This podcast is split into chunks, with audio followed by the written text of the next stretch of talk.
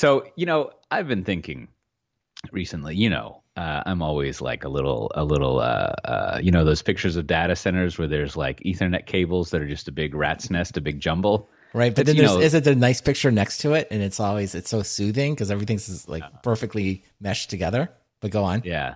Yeah. Well, you know, that's basically, I think as long-term listeners know, that's what the inside of my mental scape looks like is the first one. Just a, no one remembers where these cables go or if they're being used. They don't really even, they don't know what they're doing. They don't know what's going on. Okay. It's like a flashing light. And I was thinking, even though I am in a relatively sane position, I think after all this time, I'm finally like starting to crack. I just like, I miss traveling around. I don't see people. I'm here at the house now. I just showed you, I got this wonderful 2-screen setup, mm-hmm. But you know, I don't know what's going on. Finding motivation is difficult to just, you know. So you mean specifically because of the pandemic? The ultimate sign of my motivation dropping is I've just given in. And I more frequently than not make my children peanut butter and jelly sandwiches for lunch just because, like, I know they'll eat them, right? Like, isn't it the worst? I don't know how you are about this. But whoa. Why is this bad? Like, I don't, like, I mean, that's, I feel like this is totally acceptable. Now I'm starting to get, now you're making me defensive. Yeah. Yeah. But, you know, because the worst is, you know, you make the lunch for your kids. The worst is the Lunchable, first of all. Let's establish the worst. Okay. That's the bottom. Oh. So work up from that. I'm saying the worst as far as parental feedback looping is like, you know, I make this lunch for the kids and then, you know, I'm cleaning out their lunchbox because they forgot to do that at the end of the day. And I just like dump out a whole sandwich. Right. And it's just like, this is a perfectly good ham and cheese sandwich. And like, you know, that ham was probably €1 a slice. Mm-hmm. Right. Like over here, there's no hill country fare of like ham. Oh, okay. It's all like good ham. Mm-hmm. And so, but then they eat the peanut butter and jelly sandwich. So you just make that. It's just there's no passion in a peanut butter and jelly sandwich. It's strictly utilitarian and delicious. I'll give you that. Mm-hmm. But yeah, it is. I need to reignite my my passion about caring for things. And I think there's two things that I know. You know, I read a lot of the self-help books. And I talk to people, got a therapist, all this stuff. Mm-hmm. And what I have realized, there's this thing that they always tell you is they make this appeal to your rational mind, right? That everything's fine. Peanut butter and jelly sandwich, totally cool. Mm-hmm. Everyone loves it. You should just realize that it's okay. Just it's, you know, do whatever. And I've realized that the problem is I used to some extent, like be able to harness my rational mind to motivate that rat's nest of Ethernet cords, but I think I didn't pay the upgrade fee for that piece of software, and like there's all this stuff that I can rationalize out, and the rest of me is just like, yeah, don't care, right? Like that makes total sense. Not going to do anything about it. Doesn't die. I don't like it, and I don't know. I don't know if that's. I'm just getting older or the plastic on all that wire is getting more brittle and breaking off, or if like I need to like go out and travel to have some release valve. I have no idea. It's very mysterious, but at least I realized that point that like I have to somehow, I've got to find some way to re-engage that if you can rationalize something out, then you actually follow that. And that's what I'm asking you, Brandon, when you're in a situation and you're like, either you know, or someone has told you, it's just like, this is the rational thing. It's totally okay to make a peanut butter and jelly sandwich. Shouldn't feel bad about it. Times are weird for everyone. Just relax. Like, I'm sure you're a good functioning person. Like what, how do you make sure to like, what's the maintenance schedule that you got on that connection between rational reasoning and sort of like functioning in life? Mm. Man, that is a deep question here. I would say maybe the way I would think about it would maybe go one more level with the rational thought is just to say it's completely rational to feel bad about, you know what I mean? To just acknowledge your feelings there and be like, I don't feel great about making the peanut butter jelly sandwich. It's fine. It's fine that I'm not feeling great about that. Lots of people have these kinds of feelings. It isn't, you know, I may dwell on it a little bit, but I'm not going to punish myself for doing that. You know, I'm not going to spend a lot of time being mad about it, or, you know, if you will, that self-punishing, I think, self-talk, right? It's just to acknowledge that it's happening. Say like, it's very normal for this to happen. It's very normal for the mind to go to a negative place. I'm just going to acknowledge it. I'm even going to let it happen, but I'm not going to spend, I'm going to spend as little time with it as possible. And I'm just going to move on. That would be my best advice. I think you know, just to wrap the topic up, this is a case in point of the rational thing. Is a lot of whether it's like, you know, whether it's like Buddhism or like whatever psychology is nowadays in the West, it seems to amount to two things, just sort of the end goal, right? In the same way that, like, you know, I'll be like, digital transformation is really just about like getting better at doing software so you can like change the way you interact with, you know, to boil it down. I think it's usually two things. It's one, it's sort of like, you should not worry about that, right? Like whatever issues you're having, whatever like you're bringing to me, just don't worry about it. Like, just stop, right? Just like the peanut butter sandwich. Right, and that's sort of like basically what you get told over and over again. Now, the Buddhists are all like, you should not worry about it because you don't actually exist. And once you realize that, it's really easy not to worry. I guess the next level of that is just to be like, no, it's fine. I just acknowledge it. I'm just gonna worry about these things, and it's like, yeah, you know, just do my best to minimize it, and then like just know, like, I'll fail a bunch, but it's just like, that's kind of the human existence, right? Like, no, I think that's a version of not worrying about it, right? It's you could call that accepting. Right. Acceptance. Like, okay. But fair. you don't like battle against it and then like cause all sorts of, you know, you're not like, you know, like in Minecraft, if you try to battle a zombie that's on fire, oftentimes you catch fire. Yes. And then I think in Buddhism, they call this the second zombie, you know, that hurts you. But then the second thing that they always tell you is basically like, but there are some things in life that you need to plan for and just do. Right. Like if you were in this situation, like, you know, you gotta make money. So you gotta go do a job, or like you're going to have to make them a lunch. So you just plan for that. Right. Just make them the lunch. And that's where the rational thing, you know, like there's this disconnect in my Ethernet rat's nest is it's just like, I totally understand everything you're saying, and that doesn't do anything for me. Right. And so I got to I got to rediscover the first flaming zombie or something. We are sponsored this week by StrongDM. Managing your remote team as they work from home, managing a gazillion SSH keys, database passwords, and Kubernetes certs? Meet StrongDM. Manage and audit access to servers, databases, and Kubernetes clusters, no matter where your employees are. With StrongDM, easily extend your identity provider to manage infrastructure access, automate onboarding, offboarding, and moving people within roles, grant temporary access that automatically expires to on-call teams. Admins get full auditability into anything anyone does. When they connect, what queries they run, what commands are typed, it's full visibility into everything.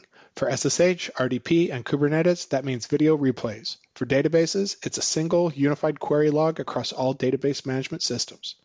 StrongDM is used by companies like Hearst, Peloton, Betterment, Greenhouse, and SoFi to manage access. It's more control and less hassle. StrongDM. Manage and audit remote access to infrastructure. Start your 14-day free trial today at strongdm.com/SDT, all caps.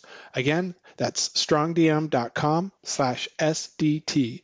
And we thank StrongDM for sponsoring our show. I think the big news, and Matt Ray can't be on this week, but I think his company, Chef, and by his, I mean, he's worked there for a while. I don't think he has a significant ownership stake. Was purchased by Progress Software. Now, I did not make time to go and try to find detailed things. I wanted to kind of clean up the house some, take out the trash. So I didn't go see if 451 had something written up. But the two figures that we have from that, one, acquired for $220 million in cash. I always love an in cash. That's pretty good. And then... I think what was it that they had $70 million in annual recurring revenue? Now, whatever, you know, I don't know if that's like I don't know if that's the last trailing months or last year, what their fiscal calendar is or anything like that. But, you know, that's fine. That's a number. And what I was curious to see is if there was some expenses reported somewhere, not expenses like dinners and things, but the, you know. What do you? That'd be so funny. And there was a $50 million dinner last year. Wow, that would have been great. Yeah. No, you get the iBankers to pay for those dinners. Right. But yeah, it's sort of like I think there are many of us in whatever we call this community now. I like y'all's discussion last week of what exactly is a cloud native developer. That was good. But like who have been sort of as was quickly tweeted about in Twitter by all the people, like, oh, the Chef and Puppet like help so many people become the little DevOpsers that they are now today. So it, and undoubtedly has done a lot for the community, such as whatever that community is. But on the other hand, a lot of us have been sort of like wondering like, oh, what's the exit scenario for these companies? What's going on here? Because they have been going on for a long time. And well, that's why I thought maybe we can take it like Chef, past, present, future, right? Because I think where we start, right, is in so much of this, I kind of feel like I saw this on Twitter.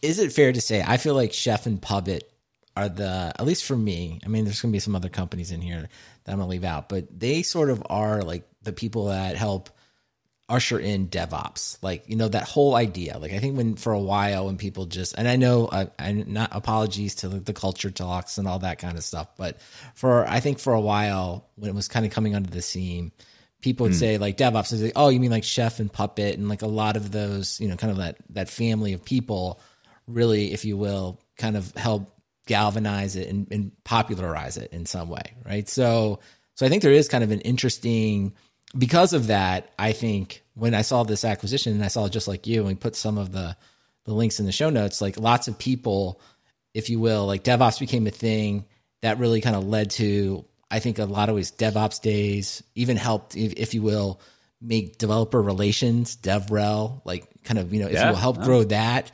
And so I think a lot of people have like kind of a, some type of, either nostalgia and also just like, career progress, no pun intended there, came from that, right? It's like, hey, this is a movement. It came together and it is. Now you look at it today, it's like DevOps, the phrase is so over, so used, it's overused, right? We even kind of spend time, like, we don't even want to talk about it now. So in that respect, I think it's like, wow, incredible, right? Not only did you guys start companies, but you can really say they help, if you will, defined, a foundational component of like cloud computing as we think about it today. So I think that is like, to me, like that's the past, right?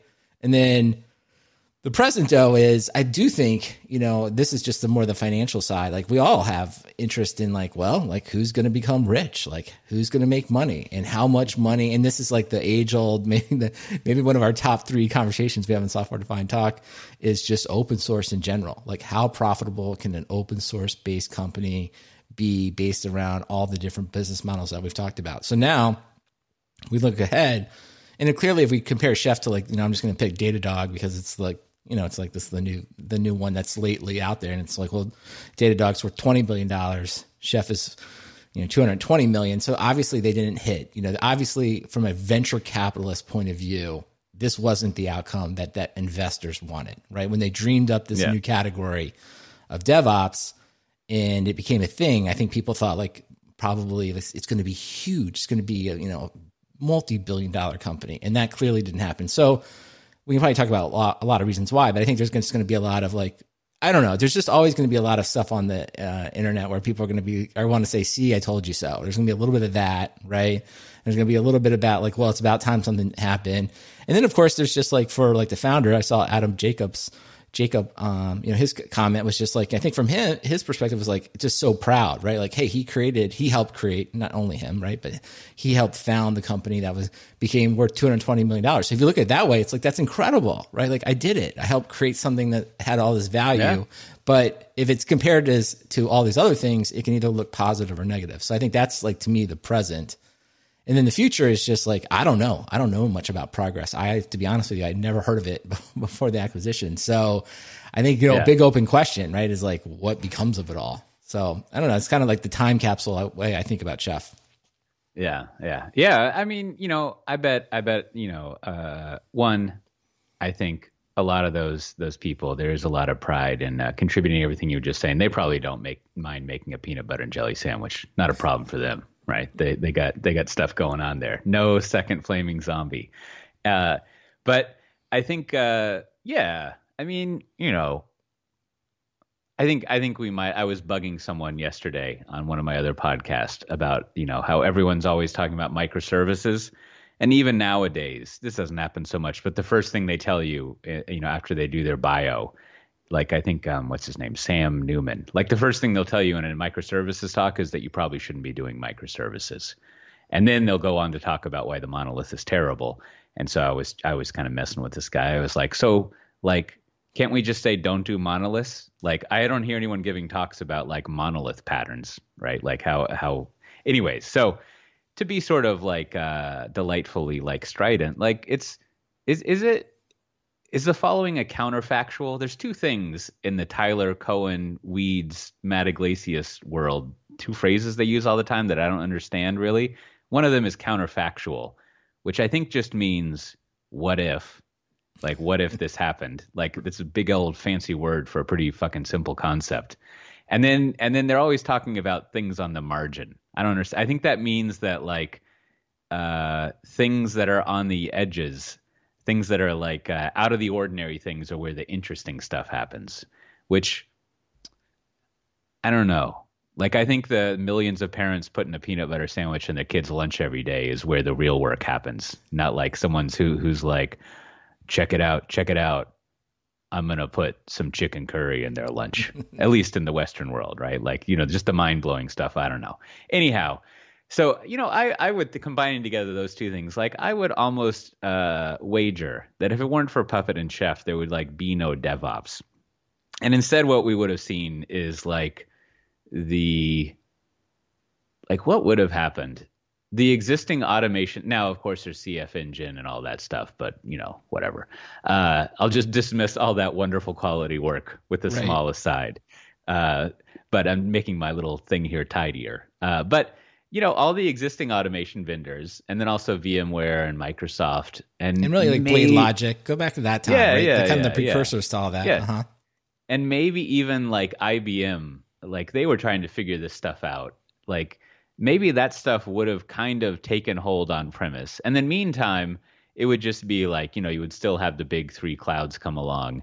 And I don't know if you hadn't have given developers and operations people the ability to like do programmable infrastructure or infrastructure as code, as we used to say, I don't know if you would have had all this DevOps stuff. 'Cause like, it wouldn't be possible for the developers to like manage their own stuff in production and deploy it more frequently. And it also wouldn't have been possible for operations people to really like manage stuff at scale. It would be really weird. So just the idea of maybe, you know, the wall of confusion, you know, coined by this clutch of people would have remained. It would have just been the wall of comfort.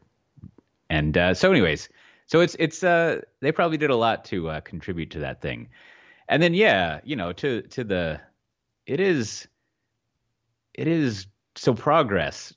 They used to, I get confused about them. I mean, they're one of these like private equity companies or something that has a bunch of stuff in it. But like, I feel like there used to be a Progress database or it was an ESB. I'm pretty sure it was an ESB, right? That used to be called Progress that had like that Irish company that like had an open source ESB that's not WSO2. But then I go look at their product thing and like the only thing I recognize as another, you know, long in the tooth systems management, you know, software defined talk community members said is What's Up Gold. I know What's Up Gold. It's like Spiceworks, but with no ads. And like, so it, like, if you look at their portfolio, this shit is weird, right? Like, well, I think that's the biggest question on the future, right? Is that this doesn't seem necessarily like a company that, you know, we just talked about the movement that, you know, Chef and Puppet kicked off and like, you know, this movement's really huge and now it's everywhere. So is it just a caretaker of this 70 million, you know, just do the math, right? It's like, okay, you're worth $70 million. Your VCs or your venture capitalists or whoever decides that they would like to exit. this business. They don't think Chef's going to grow to be a multi-billion-dollar company. And Progress shows up and says, well, listen, we're very comfortable writing a check for $220 million on $70 million in earnings. And, we'll be a caretaker of it, but we're not going to, it's not the kind of thing that they're going to necessarily try to grow it into like a billions of dollar company, right? It's more like, hey, we will be a good steward of this business going forward. Mm-hmm. So that part, I think, is from a financial sense, that would make sense, because you look at the money that they paid versus the annual revenue that's been announced, and you're like, that's a very reasonable multiple, right? It's a very financially driven number. So going forward, I think that would be a question. And I'm sure, all the people at Chef that either in the community or work there are probably going to have to start thinking about it. It's like, okay, well, what does Progress want to do with it? Are they just trying to cash cow the product? Are they trying to do some, if you will, call it very reasonable growth? Maybe it's like under double digits, like, some 4 or 5, right, 8%, right, some kind of private equity thing. Or is Progress trying to use this to like jumpstart, to your point, like this portfolio of things that like we don't even see behind the scenes? They're trying to like add stuff, remove stuff, and like create a much more valuable high growth software company out of it. So all of those questions, I think, are probably what's being discussed today, in the boardroom, or the, if you will, the Slack channels of Chef, as they try to figure it all out.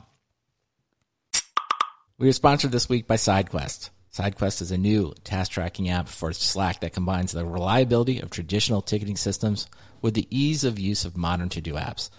Best of all, it lives 100% inside your Slack workplace. With SideQuest, team members can create tasks in public or private Slack channels, or create tasks for specific people in personal task inboxes. Once a task has been created, SideQuest turns it into a single point of truth, so you always have a shared understanding of the task at hand, its history, and its status. SideQuest is great for transparently managing little tasks that simply don't fit anywhere else. And SideQuest shines when it comes to powering entire Slack-based help desks for larger teams or external clients. SideQuest was just released and is already loved by hundreds of teams around the world, and is currently being featured as one of the top 3 apps in the Slack app directory. If you want to use SideQuest, there is no need to install new software or to set up accounts, as SideQuest lives 100% inside Slack. SideQuest is made in Germany, so your data and your users are fully protected by GDPR, one of the world's strictest data protection laws. Start your 30-day free trial of SideQuest by visiting getsidequest.app/SDT. Again, that's getsidequest.app/SDT. Once your free trial ends, you can use promo code SDT for 50% off the first 6 months. Again, the promo code is SDT for 50% off the first 6 months. Start tracking your task in Slack with SideQuest. And of course, we thank SideQuest for sponsoring our show. So, okay, while you were talking, I wasn't ignoring you, but I had the chance to go read the Wikipedia article on Progress. All right. And so this is the kind of analysis that's fun to do, right? Because no one like figures this stuff out. So I was right. Progress bought Iona, which had the Fuse. And it had Corba. Iona was a company that had one of the orbs. Yes. So they bought that. And it looks like, if I'm reading this correctly, it's a little confusing. It looks like Progress sold that to Red Hat in 2010, which like I totally didn't know that, which is weird. But which was spun out from Progress. Anyhow. So they offloaded that, and then they offloaded a tremendous amount of other stuff. It looks like all their database stuff to, get this, Trilogy. Now, yes. Yep. Trilogy, tell me if I'm remembering right, but Trilogy is the place where software goes to be totally milked. Like, don't they hire like a bunch of like offshore resources? Like offshore. I was going to say cheap Eastern European developers. Okay. Either. And then they have like CEOs that manage multiple of the companies. Right. And so it's a very like, I don't even know what you call that model, but it's basically like, we're going to invest as little as possible. Yeah. It's just, I would just say stuff. It's just literally making it a cash cow, right? Like, we're going to minimal investment. We'll give you maintenance and, some predictable schedule, very little new features. And we're not trying to grow anything. We're trying to meet a certain margin. Mm-hmm. So what's interesting here about the strategy they have, and maybe if I just read what they say, it would say exactly this is Progress used to be. Well, Progress has been around for a long time, since 81. Holy shit. And so they used to do a lot of, It looks like the CA world of stuff. And then somehow they became a data company, and also like a SOA company and everything. And then they just like jettisoned that all out. And now they kept, and then they're focused on developer stuff. And so in that way, it's a lot like, what's the company? There's another like PE roll up thing called Smart Bear, if they haven't renamed themselves, which used to be a testing tool company. And then they bought, I went to high school with Jason Cohen. I had barbecue with him. Yeah, now he's famous for WP Engine. Whole new thing. Yeah. Very, very. Anyways, he used to do JPEG compression software like back in high school. It's crazy what this guy was up to. He made his own programming language called Salsa, which ran on something called Chips, I think. I forget. Of course. So yeah, they rolled in his stuff, and then so now Smart Bear is kind of like a developer focused thing. So that's sort of cool. And I guess if you were to, and you were alluding to this, I mean, if you were to do I don't even know if you would call this a string of pearls, but if you were to acquire a few more things, you could sort of say, we have a lot of tools that enterprises are going to use as they become more cloud native, right? And so like, what we're going to do is, one, we have existing revenue lines, and we're also private. So like, who cares about, public performance? I mean, obviously they care to themselves. But like, so we're just going to participate in that market and get a piece of it. And then eventually you probably just, roll that off onto some other PE firm or something. Like, I don't know, like do companies like this ever have an IPO? Maybe they do. Well, I think normally, most of the time, right, they build the asset up and then spin it back out, right? They'll spin it, either sell it to the quote unquote strategic buyer. So it'd be like a large software company that wants to complete it, or in the best case, it'd be like, wow, we've gotten it so big that we will do an IPO. But I guess like Micro Focus and they've done that. That's kind of like sort of in that area. And there's a lot of assets like Susei that get traded around in this space, things like that. I don't know. It's also reverse. Like, Chef has customers everywhere. And so maybe the synergies flow into that. Who knows? Although, I think they have a small regional representation everywhere. So maybe those pipes are thin, but we'll see what happens. That'll be fun. Like there's I wonder how many like PE things like this there are now, right? Like we like talked about Micro Focus. Trilogy doesn't count. That's a whole other thing. Yeah, Tomo, like, Brava, Vista Equity. Right? Yeah. They're all over. There's a lot. I wonder whatever happened to Quest. I used to know that company really well. That's a company that has always been this type of company. Arguably, CA and BMC were like this, but they were sort of like bigger. I think CA, BMC, they became like this. Like they started as a very traditional, and then slowly they started doing it. Whereas like Tomo, Brava, and Vista Equity, I think they always started with like, we're going to write gigantic checks for companies. We're going to reorganize them, make them cost efficient, and then we're going to make money on that. And that's sort of the, I don't know, the more traditional private equity. And as we say, or at least I say this every now and then, as you're saying about RSA, right? Like it's going to go private, and then in a couple of years, it'll double in value. And then like, the PE firm will make their billion in profit or whatever. And just like, why? Don't know.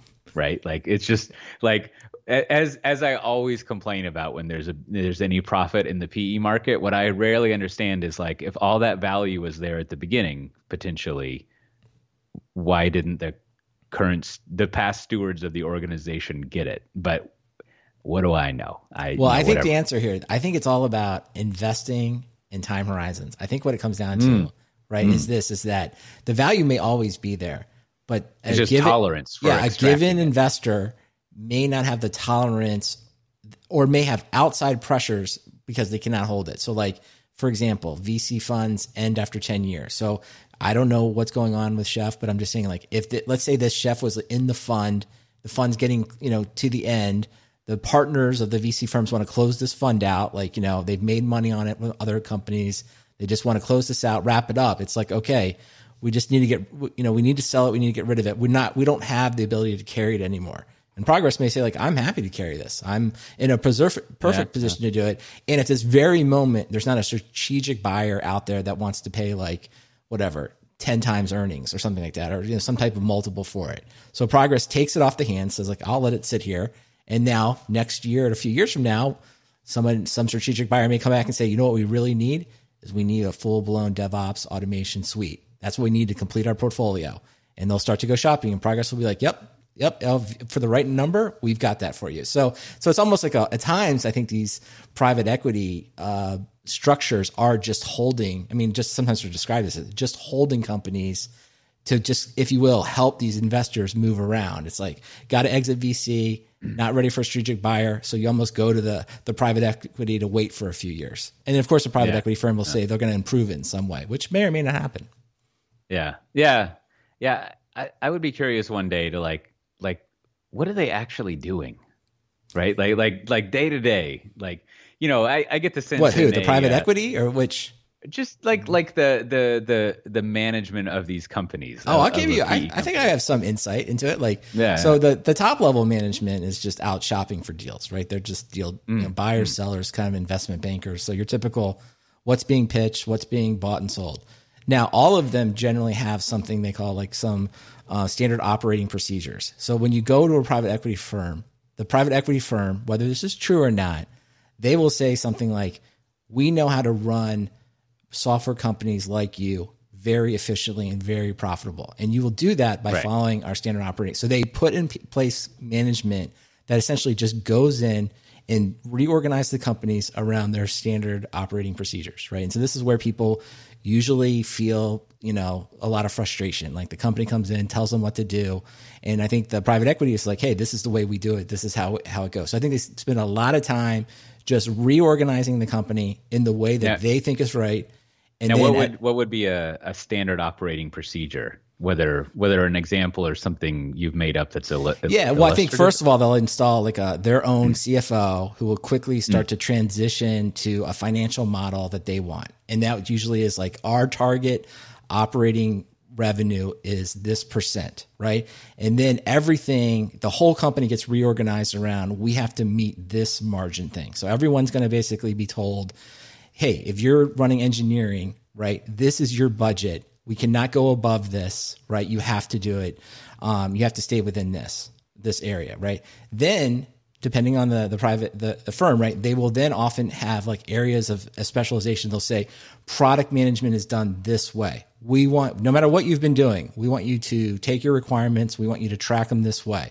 We want you to build the roadmaps in these templates. We expect you to do these types of reviews. Sales, same thing. Sales is run this way. Here is the sales playbook that we run. You will have this presentation. You will have this thing. Marketing. This is the marketing spend that we expect. You'll do this kind of, and very prescriptive, right? This is the part that people don't. And so you will either adapt to that and you'll say, yes, I'm going to do the marketing programs this way. I'm going to do the product management this way. Or you'll leave, right? I mean, as an employee. So like SolarWinds would have like the SolarWinds method. And absolutely. Like, they call it whatever the model. It's referred to affectionately as the model.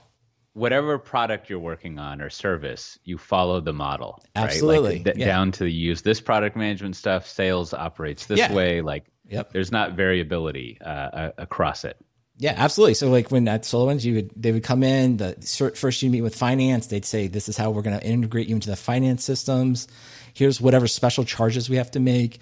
Then absolutely. Then they'd say, this is the sales process, and then this is how we're going to do it. Like in their case, it's an inside sales process, and everything as the company's coming in, you're essentially being integrated at all those functions. And so that's like, you know, obviously SolarWinds is a software company, but private equity companies can often just like stand alone and just be like, I'm sending in the people to do it. Like Vista Equity has an arm called Vista Consulting.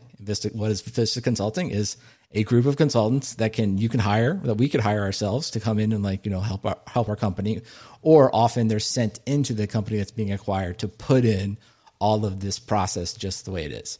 And so that's where all the friction is when people talk about being acquired by private equity. It's like, wait a minute, these people just showed up and are now telling us what to do after we've been running this company for like 10 years. And it's like, yes, that's what they paid to do, because they gave someone all this money they now get to do that. Now you have to decide for yourself if you want to do that or not, but you should not be surprised when that happens at a private equity firm. It's like, yeah, they're going to come in and tell you how to do it because that's what they paid you. That's why they wanted you to in the first place.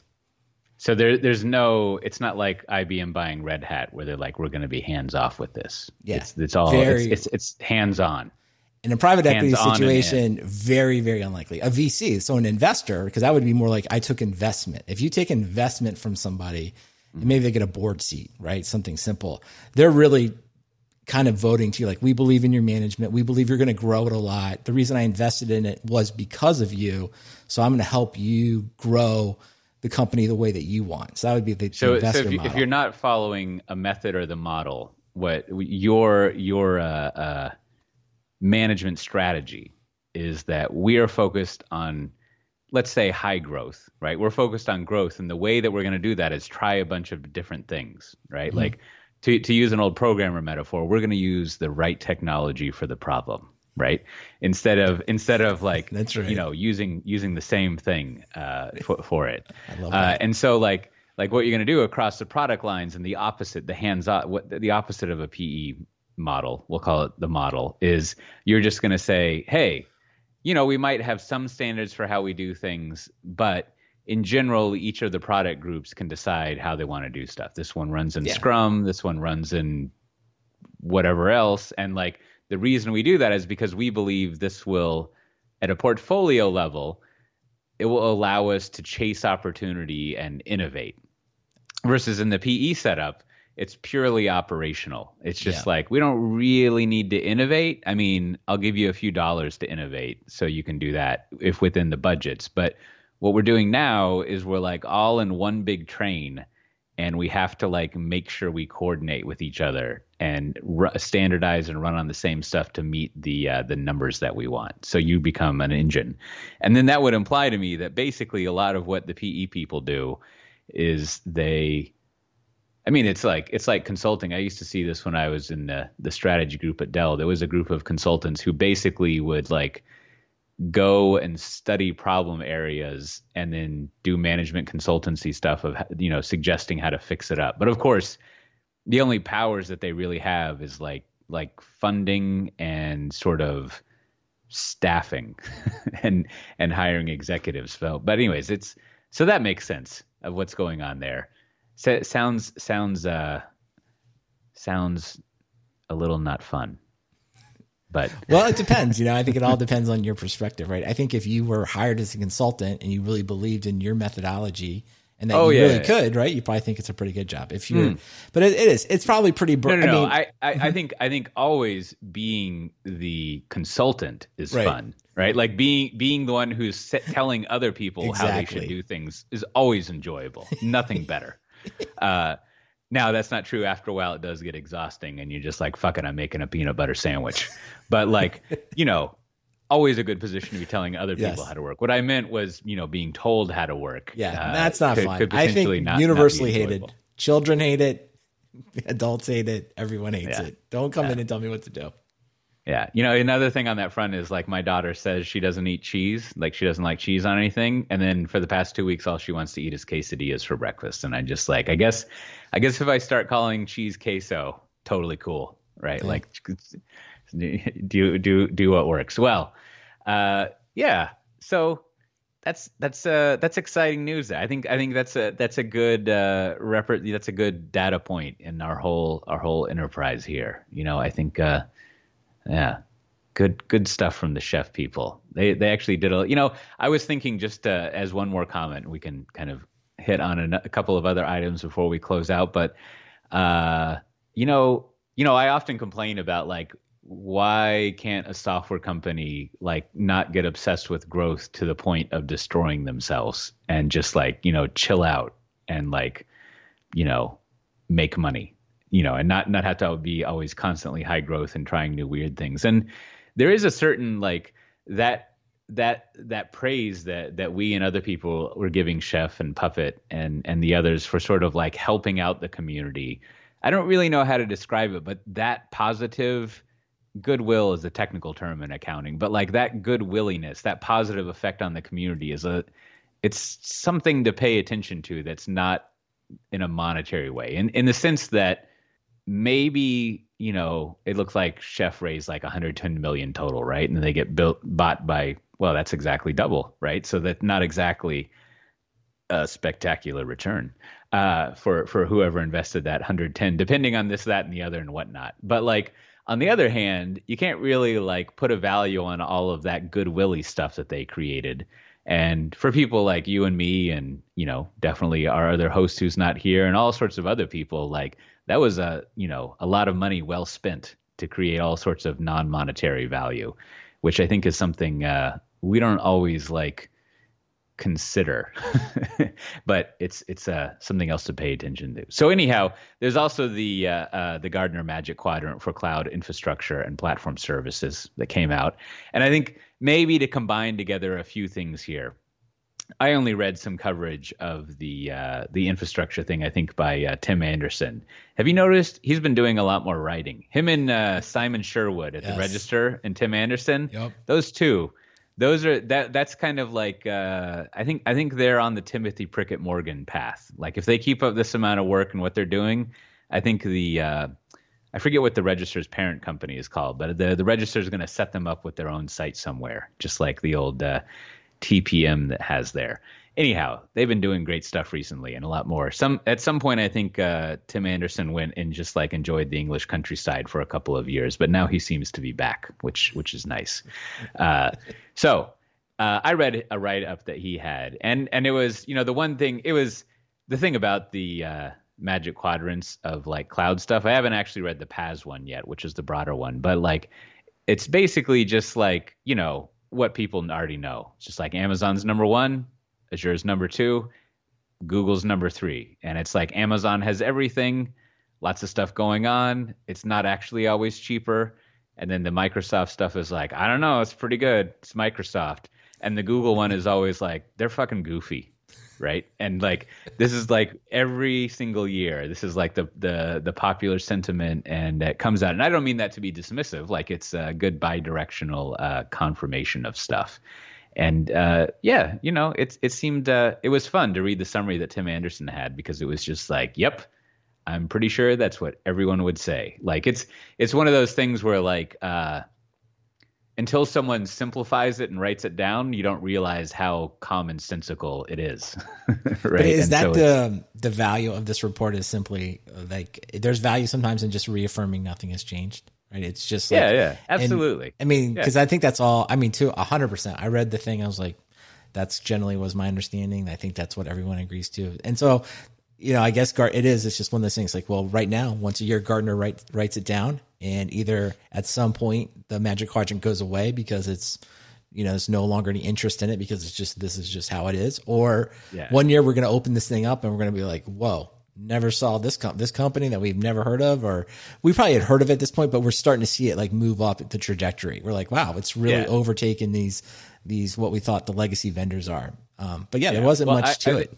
I think definitely the Oracle Cloud product managers like slept well when that report was published. They were like, we're still in there, right? Like, well, not really. I mean, I think it is so painful for all the product managers that are in the niche. Like, you know, I think Alibaba and Tencent get like a nice little pass because it's just like, whoa, we're big in China. It's like, yeah, done. I'm just saying, you know, in the original few Magic Quadrants, there were a lot of people in there that dropped out. I know, so, but I'm just saying, like, you're the Oracle or IBM product manager. The amount of emails that went around from your management team about, and then all these, like, they opened up the spreadsheet, you know, because these are all done in these massive spreadsheets. They're like, why didn't you add this feature in this cell? Because if you had told them did you not tell them that we have a new user experience? I can't understand it, right? And it's just like, no, that's not how it works. But, you know, companies aren't logical. So I do think if you're Oracle and IBM, you're like, oh, this is like, you could be. Yeah. You're on the verge of being dropped, right? You're like, if you don't move up and, you know, they change the criteria, that's going to be very bad for you. So I feel bad. I guess to put it, what I was more meaning of, like, you know, you've survived to not sleep another day, right? Like at least you're still there. Yes. Yes.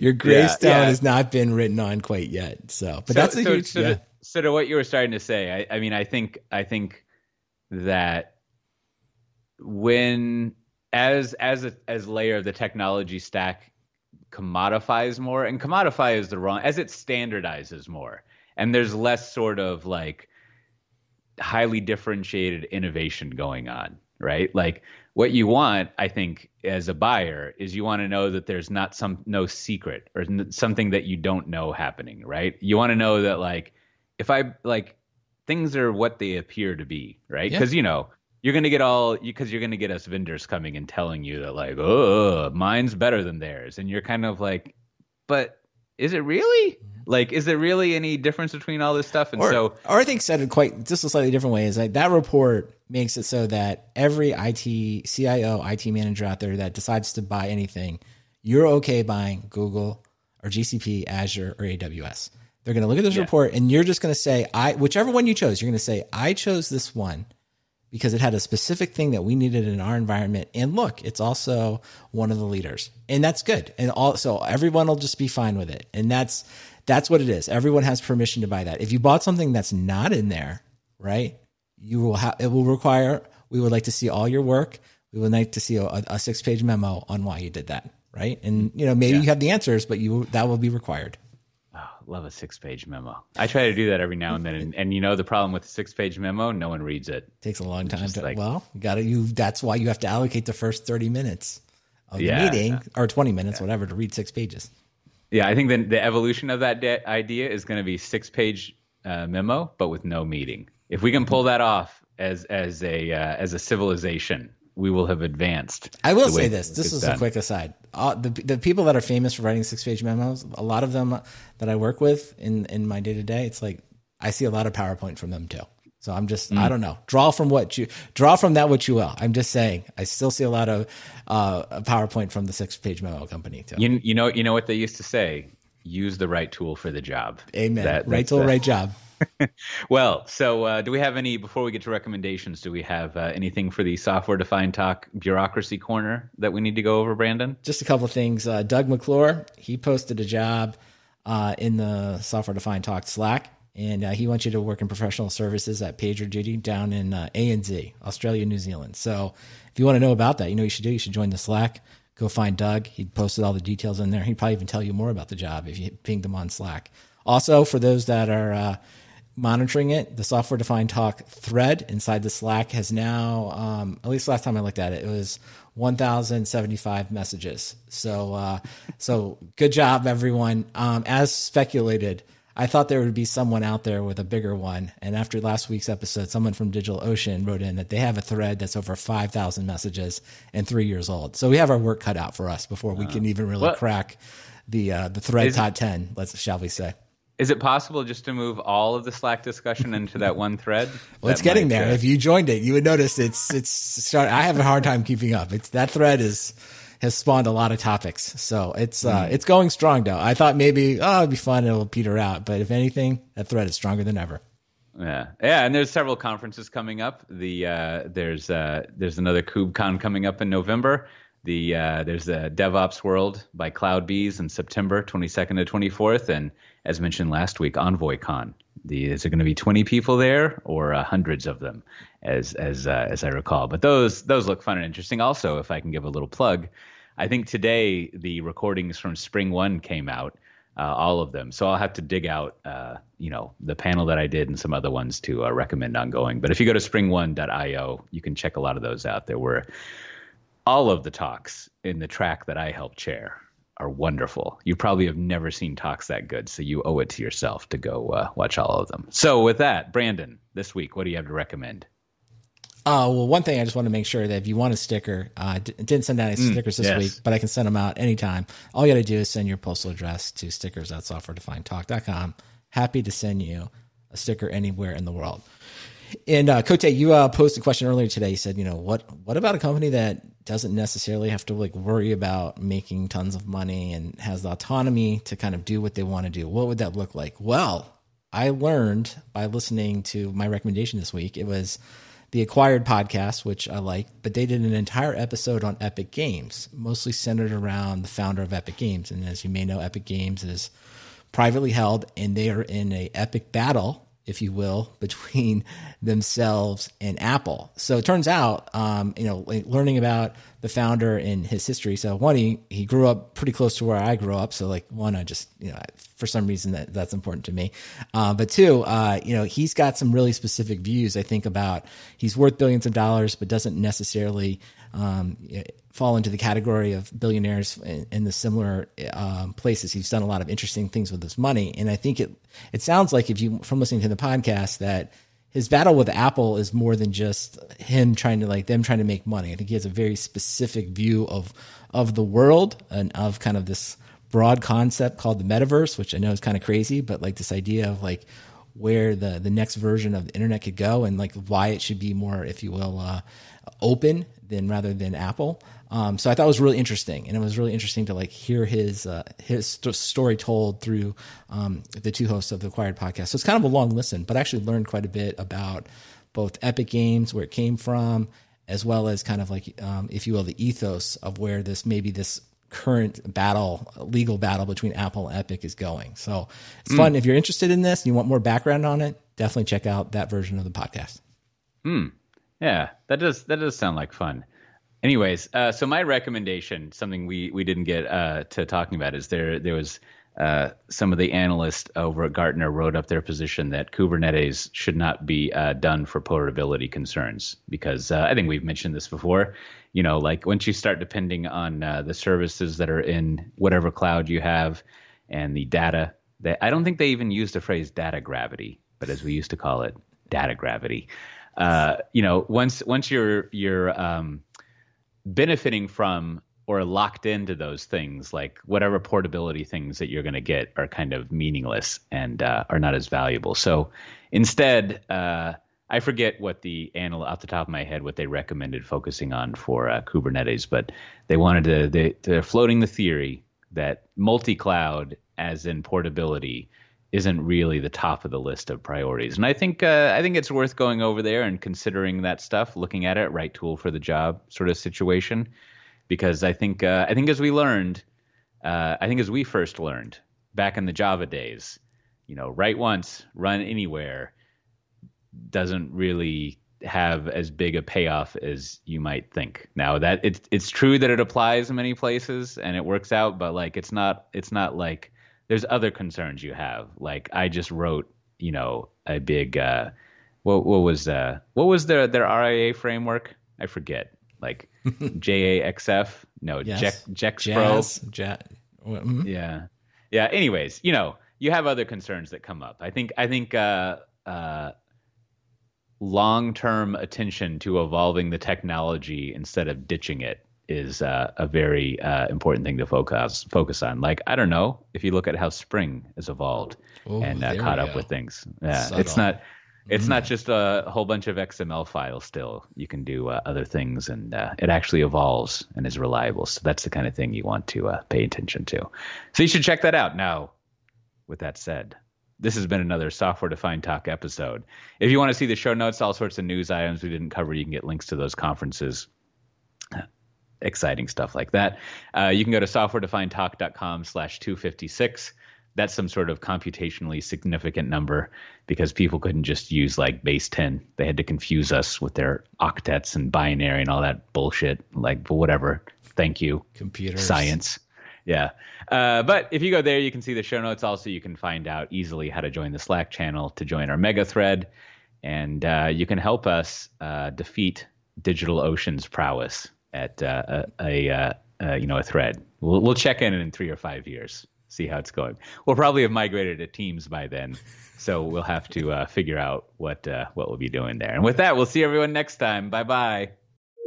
Oh, I wasn't monitoring the live chat. They did. We should have given it credit. Somebody made the point that if without Chef or Puppet, the major cloud vendors would have eventually stumbled into DevOps, because it just requires so much automation, which is probably true. So that was a good point. We would just have comment. SRE, which is a slightly different take.